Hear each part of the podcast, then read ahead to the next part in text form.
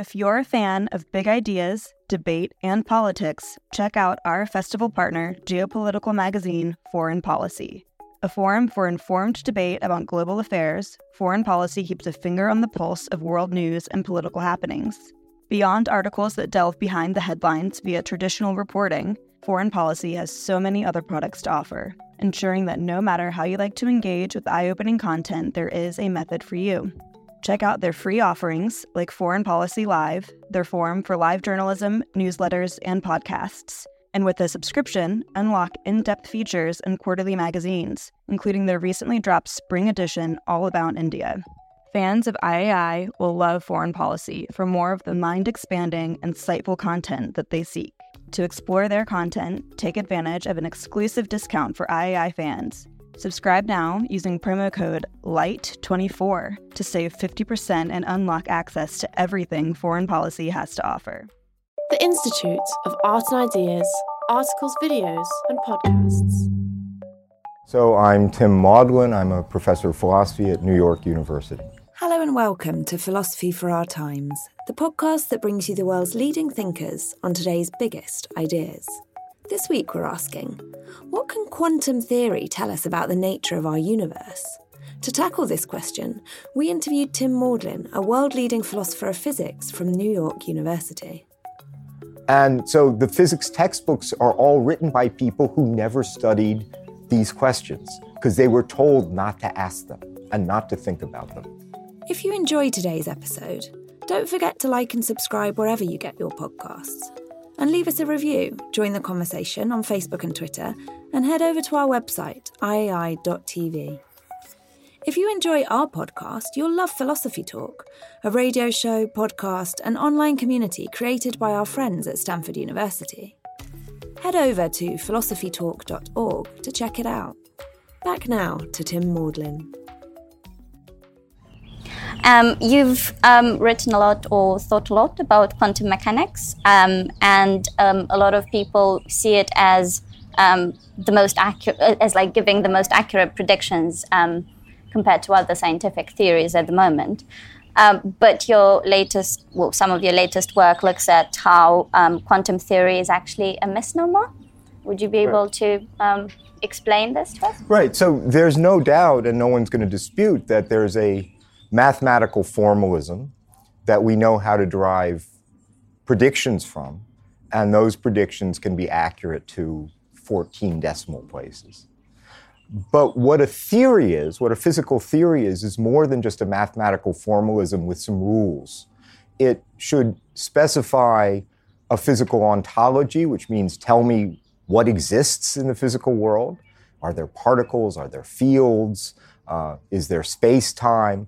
And tell me about those things and then specify some laws about how they behave that tell me how they behave through time. And the problem is that there is standard quantum, what's taught as quantum theory, isn't, isn't a theory in that sense. It's just the formalism. And then what people call interpreting quantum theory, which sounds like a funny thing to do, because you'd say, well, I have a theory, what's an interpretation? Uh, what's called interpreting quantum theory is really the development of precise physical theories that make the same predictions or nearly the same predictions that you get out of this standard mathematical recipe. Uh, and so this to me clears up a kind of funny question because often they say, oh, a, a, physicist would say, well, I've got quantum theory. What do I need an interpretation for? Let the philosophers do the interpreting, whatever that is. And that's because the language is misleading them. No, you don't have a theory. You have a predictive recipe. And what we want as a physicist, what you should want is a theory, is something that makes clear statements about what the world is. So, does that mean that actually quantum mechanics um, is a lot stronger um, in its predictions than um, the kind of public broad audience thinks? Or does it mean that they're not there yet and they still need to work towards um, having the status of a theory? Well, the, there are different approaches um, that people have been working on. This is a very minority group um, who work in foundations of physics. So there's a whole approach um, that goes back actually to 1925 and Louis de Broglie that's called the pilot wave theory. There's another approach that are called objective collapse theories, and Roger Penrose is working on those, and uh, some other physicists, uh, GianCarlo Ghirardi, uh, particularly worked on versions of objective collapse theories. And these are just different theories, and they all make the same predictions insofar as they have been tested so far. So we can't go to into a lab and say which of these approaches is right, even though in principle sometimes these different approaches make slightly different predictions. You have to think very hard about how you could actually test them. And what does quantum tell us about um, physical reality? Well, that's what's interesting is that these different approaches would give you different answers. So if you if I say, well, I think it's the pilot wave approach is correct, I'm going to say, well, it tells me uh, that the quantum mechanical wave function is not a complete physical description, and maybe the world is deterministic, and so on. And if I take an objective collapse theory, I'm going to say that tells me the world is fundamentally indeterministic. And so there's no single answer to that. The one thing we know for sure is that there's a kind of non locality, and this comes from a theorem of John Bell, which doesn't depend on the interpretation. John, John Bell proved that just certain results that you get in the lab cannot be reproduced in a theory that is local in a certain well defined sense. So there has to be some non locality. Where do you stand um, amongst these theories? I, I mean, I have a slight, but this is just my preference. My my aesthetic sense is that the pilot wave approach seems more natural to me, and the objective collapse approach seems to me um, more unnatural. But I wouldn't, you know, give a lot of attention to my aesthetic preferences here. They're both very serious. They're trying to write the theory down in completely precise mathematical terms. And everybody should pay attention to all the going things that are actually out there that have a chance of being right. What does it mean that um, you have like this aesthetic preference for? Um... Well, in the so in a collapse theory, for example, to give you the reason it's called a collapse theory is that you have a wave function that all the theories use, and you have equation, Schrodinger's equation, which is a deterministic equation that tells you how this wave function evolves through time. And in the pilot wave theory, that's the end of it for the wave function. That's all it ever does. And in a collapse theory, the wave function sometimes collapses. It does something very different. So for a long time, it'll be doing this, and then all of a sudden, it'll do this or do that. Um, and, and it'll do that in a completely random way that, that the theory will tell you, well, there's some chance it'll do this and some chance it'll do that. And in order to specify that theory, you then need to add some new parameters to tell me how often this happens and how it happens and so on. So there's more new data or new constants of nature that go into specifying that theory. Whereas in the pilot wave theory, it doesn't have that. And to me, that it feels more natural. Um, even GianCarlo Ghirardi, who developed this objective collapse theory, he always said, well, for him, this was just a kind of um, stopping point. It was, a, it, was a way toward a deeper theory. He never thought the theory he himself wrote down felt fundamental to him, that he thought there must be something deeper beneath it.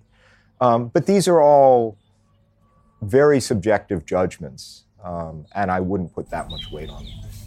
Um, but to you, it is important that direct impressions inform um, scientific theories. And um, for instance, you take the view that time is real and an actual thing. Yeah. could you could you talk a well, bit about I, that? About look, that? Physics, any empirical science has to start from what the philosopher Wilfrid Sellars called the manifest image of the world. That is the world as it presents itself to me when I just open my eyes. And of course, we know that some of those appearances can be deceptive or misleading. Uh, you know, the, the oar in water looks bent, but it really isn't, and so on. But you have nowhere else to begin but with the manifest image. And then you try and produce theories that would explain it or account for it.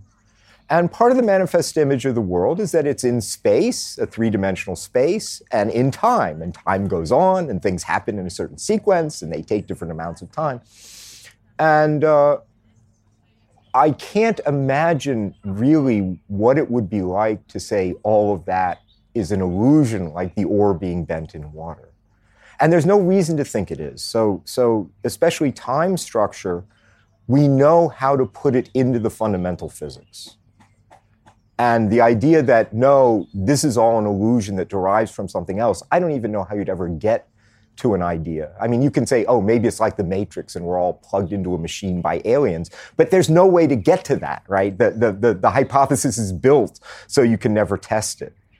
Um, and so I think there's been a, I think all of the talk about time being an illusion is just a misunderstanding of relativity theory and so on, and I diagnose that in very specific ways. Why is it a misunderstanding of the relativity theory?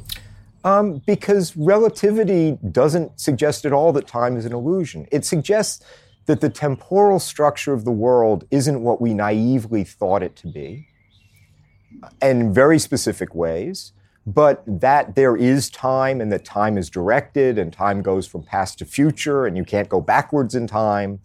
Um, all of that is just the natural way to understand the theory. Certainly the way Einstein understood the theory. Uh, there's a funny thing I have to mention. There was a, a note that Einstein wrote, a note of condolence to the family of his friend Michele Besso when he died. And this, this note Einstein wrote three months before he himself died. And in it, he writes very poetically about how, oh, the physicists now know that time is an illusion and so on. And everybody quotes that as if this was Einstein's considered scientific view which makes no sense whatever because he never said that in any scientific paper. He never said that in places where he's expositing the theory of relativity. He was writing a note to cheer up people who had just lost, uh, lost their son. And it was a very kind thing for him to do. But the idea that he had this view of time that he kept all to himself until three months before he died, and then and then wrote it down in a note, um, and and that's how to understand the theory of relativity. That makes no sense at all but people like it. It's it's the if someone says, "Oh, time is an illusion," that sounds amazing. Oh, you know, wow, tell me about that. But I, I just think there's really nothing to to it, quite honestly. Is that um, an issue of celebrity science in general that um, we start mixing up serious work with uh, a public persona that um, uh, these scientists develop? Yeah, there's that, and there's the temptation quite honestly, and it's hard to resist it, certain things are just sell. I mean, they're kind of sexy or they're kind of mind blowing. And there are some amazing things we've discovered. And I think Bell put his finger on the fundamental new thing about quantum mechanics. But if someone says, oh, a cat can be both alive and dead at the same time, or there are an infinite number of parallel worlds, or something like that, that just sounds like science fiction, and people react in an emotional way to it and they're attracted to it. And so it's very easy to want to repeat things like that and get this rise out of the audience. Um, and, you know, you understand that people are tempted that way, but my job is to try and say, look, let's slow down here. Um, they're very interesting results, but let's not mix them up with pure speculation or, you know, things that just sound fun. So, in your view, then, Schrodinger's cat is just a sexy kind of. Well, the Schrodinger cat thought experiment, when Schrodinger wrote it down, had a very serious point. And his point was that the, the understanding of quantum mechanics that Bohr and Heisenberg had produced, which goes by the name the Copenhagen interpretation, was completely unacceptable because it had this consequence that a cat could end up neither alive or dead. And Schrodinger said, that's ridiculous, right? That tells you you've made a mistake, Bohr, right? That tells you you've made a mistake, Heisenberg. Go back and think again. And so the, the example had a very serious purpose. It, the purpose wasn't to convince you that there are cats that are neither dead or alive. That was supposed to be the absurd consequence of a bad interpretation that tells you don't think that way. We needed, you know, we need to understand this theory in a different way. But now we've we have this theory presented as reflecting um, kind of quantum mechanics in physics textbooks. Yep. How did we get here? So the, we got here because the, there were really two phases to this. I think um, one was early on. Niels Bohr, who had some kind of amazing magnetic personality that I don't understand, but you just see his effect on people he loved these kind of weird Gnostic, hard to understand pronouncements. And, and he thought the key to quantum mechanics was that you couldn't understand it in normal ways of thought, and we'd sort of reached the limit of our intuitive understanding of the world. And he pushed that very hard and said a lot of very obscure and inscrutable things, and and very strongly enforced that other people say this.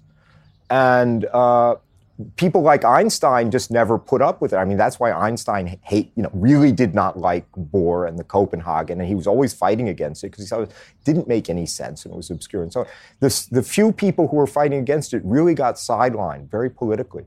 And then when it came to the United States, all of this Bohrian kind of hard to understand semi-mystical philosophy got kind of thrown away. And then it became shut up and calculate. So they said, look, just don't ask us questions like, what's really going on. Just we have a thing that you can use to make good predictions. Just use it to make the predictions and don't ask these. And that when I studied physics as an undergraduate, that happened to me in my first quantum mechanics course. I put up my hand and asked the physics professor, well, is it like this? And, he, and, and his answer was, no, you can't think of it that way. But then he didn't go on to say, here's how you think of it. It's like, don't think of it, right? You know, just calculate the numbers. And so this shut up and, you know, this was, has become known, it's not quite clear who started this, is shut up and calculate. And that's a practical point of view if all you care about is making predictions. But if you care about what the world really is, not about building bridges or making microchips, but if you're just curious what's really going on, shut up and calculate doesn't get you anywhere. And so the physics textbooks are all written by people who never studied these questions because they were told not to ask them and not to think about them. They were very explicitly told, do not think about these questions. But if a theory helps you make predictions, um, shouldn't it also, like, doesn't it take what the world really is or what reality really is so, into account? So let me give you a very simple example. People knew for thousands, thousands of years ago that aspirin will, will actually have medical uses. It'll make your headaches go away. They knew that empirically. They didn't have a clue, even long into the 20th century, how it works. They knew you took the bark of a certain tree and you chewed it or whatever, and your headache went away. Now, if all you care about is getting rid of your headache, you're happy. You don't care how it works. So you can have something that tells you very effectively practically what to do and not have a clue why it works. You may know that it works, but not it, but not have a clue how it works. And that's what's happening in quantum. Yes, that's exactly what's happening in quantum theory. We have a very effective mathematical recipe for grinding out predictions. And those predictions are really accurate. So there's something in that recipe that reflects the real world. But exactly what reflects the real world and how, you can stare at that mathematics from morning till night, and the mathematics won't tell you. You need a physical theory. Um, so the way you present um, the kind of fight for truth in quantum physics um, sounds like a bit of a power struggle. Uh, what's the role of power in science? Well, power is there are some people who literally are good at wielding institutional power. And in academia, you, know, you have to get a position, you have to get tenure. If you're a physicist and you are interested in these foundational questions, it will kill your career, or it used to. Now it's a bit better. But there was certainly a time where literally you could not get a job if you said, I'm interested in the foundations of quantum mechanics. Not in a physics department. You could get one in a philosophy department. And maybe you could get one in a math department as a mathematical physicist. And the hardest place was in a physics department. There are some people who, you know, really, and Bohr early on knew how to use institutional power. But that's not usually what happens. More, it's just you do what your professors do. You know, you're, you're, you're brought up in a certain culture, and if in the culture is don't ask these questions, you just don't ask them. And if you then go on to teach, you tell your students don't ask them. So it's not so much the imposition of power in a hard way. It's just um, the kind of influence that the general zeitgeist around you has. What would you like to happen in um, the academic environment um, in, in particularly in um, what physicists are doing about quantum now? Uh, what I really want to happen, what I'm working hard right now in a practical way to happen, is simply to have foundations of physics recognized institutionally as a legitimate enterprise. That it's, it, it's something that some people can devote their lives to. And if you're a physicist who doesn't care about it and you just want to make the predictions or you just want to run the experiments, fine. But you say there are these people who are interested in this question and they're doing also a serious kind of work and to have it have it recognized institutionally. Um, it would be nice if every student who learned quantum mechanics at least got a three page accurate description of the situation, right? If you really want to understand the foundations, then you have to have classes in foundations. Sometimes I, I, I mean, I, I, physicists have this idea because they have a physics PhD, they must, they must know all these answers. And if you then, but then you have to ask, well, where did you learn it? It wasn't in your textbooks. You never learned foundations. You never took a course in it. You never read a chapter about it. You never read a book about it. Why do you think you know about it? All I really want people to do is to recognize that this is serious work and they're serious people. Some people in physics departments, some people in math departments, some people in philosophy departments, working on a common project. And it's a legitimate project and it needs support. Thanks for listening to this week's episode of Philosophy for Our Times. Remember to like, subscribe, and review wherever you listen. And tune in next week for more big ideas from the world's leading thinkers.